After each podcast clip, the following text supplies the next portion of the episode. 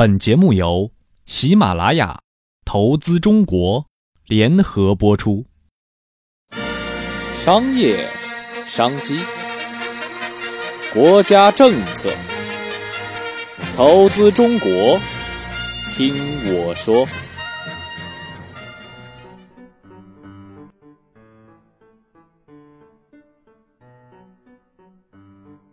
Hello，听众朋友们，大家好，欢迎收听本期的投资中国，我是主播悠然。时间已经过去了一个月，这上海车展的余热呀，显然还没过呢。月入多少多少，能不能买什么样的车？这个老生常谈的问题啊，终于重现了江湖。总是有人在问自己的收入水平与什么什么车是不是匹配的？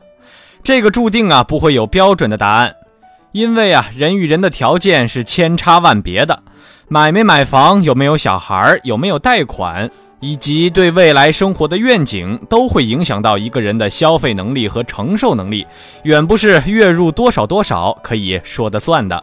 那么大家就该问了，我需要花多少钱去投资一辆我心仪的车呢？不用急，悠然今天呢，就是为大家来解决这个问题的。本期主题。应该投资多少钱去买一辆车？第一点，量力而行还是一步到位？那些金融老鸟们嘴里常悼念的一个词儿叫预期。如果说呀，您的年纪还小，没有太多的负债和家庭的压力，有足够的自信，认为未来很长时间内的收入为增长的趋势，那么就可以花掉自己所有的钱来买车。因为如果你这个时候委曲求全，过不了多久，你就会天天想着换车。到了那个时候啊，要么是承受换车带来的经济损失，要么就忍住口水憋屈着吧。如果你到了养家糊口的阶段，上有老下有小，那么买车呢就要精打细算，为了自己心头一热去牺牲全家人的生活质量，总是不好的选择吧。二。花多少钱来买车？经济学家的研究中有几个重要的指标可以显示汽车是否达到了大规模进入家庭的阶段。比如说，人均 GDP 是否达到了三千美元？比如二值是否小于二等等。比较好理解的一个指标是二值，这个二值啊，指的是汽车售价除以居民家庭年收入。从成熟的汽车市场经验来看啊，这 R 值少于二才有汽车大规模进入家庭的可能性。而从多数汽车国家来看，这个值最多在一左右。也就是说，在汽车普及阶段，人们倾向于用一年的家庭收入来买车，高些的也不超过家庭两年的总收入。我们来先看看美国。二零一三年，美国家庭收入的中值为五万一千九百三十九美元，而美国销量较大的车的售价档次啊是在两万多美元。也就是说，美国人用不到一半的家庭年收入购买汽车了。德国家庭的平均年收入是三万多欧元，而德国人常常买的车都在不过两万欧元。简单的计算一下，德国人买的车的价钱啊，大概是半年左右的家庭年收入了。总之，在成熟的汽车社会，买车的钱不会超过家庭一年的收入。主流的做法是用一半左右的家庭年收入来买车，这只是一个大概的统计。发达国家的家庭情况也是五花八门，买什么类型、什么档次的车也不会全按这个标准来套。不过呢，这个标准至少说明，成熟的汽车社会啊，人们愿意在汽车上投入的钱，这对于中国家庭也是有参考价值的。对于中国的家庭收入情况，我没有见到过相关的统计数字。就悠然个人的直观感觉而言呢，大多数中国家庭把两年的可支配收入作为购车预算是比较合适的。这样的话，既能保证买一辆自己能接受的座驾，也不至于影响生活质量。这个比例比成熟的汽车社会要高。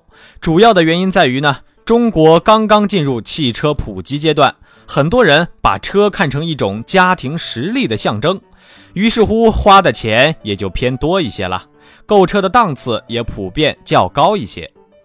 这里说的可支配收入，是你从整个家庭总收入中扣除房贷、生活费等必须支出后的剩余结果。比如说，两个人一个月总收入为一万二千元，每个月给银行和自己花的钱加起来是七千块，那么可支配收入就是五千块，两年加起来就是十二万。那么你买一辆裸车，价格在十二万上下的车，比如雪佛兰创酷、科鲁兹经典或者别克凯越就比较合适了，用起来也不会吃力的。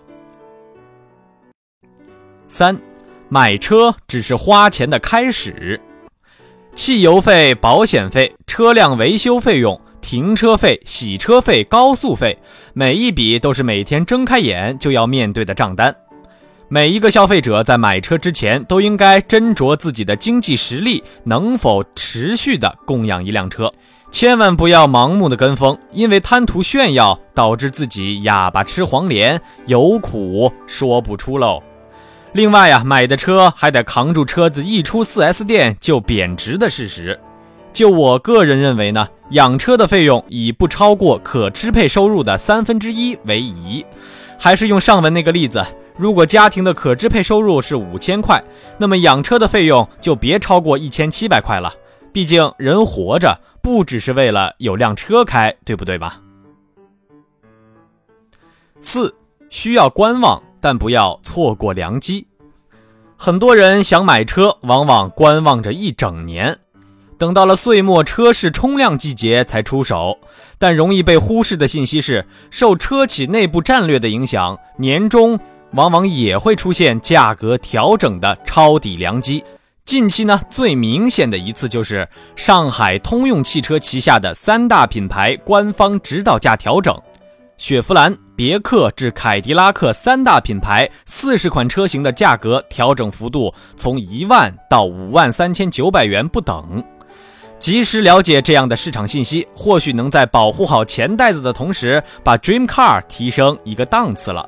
为生活成本和投资渠道留下更多的空间。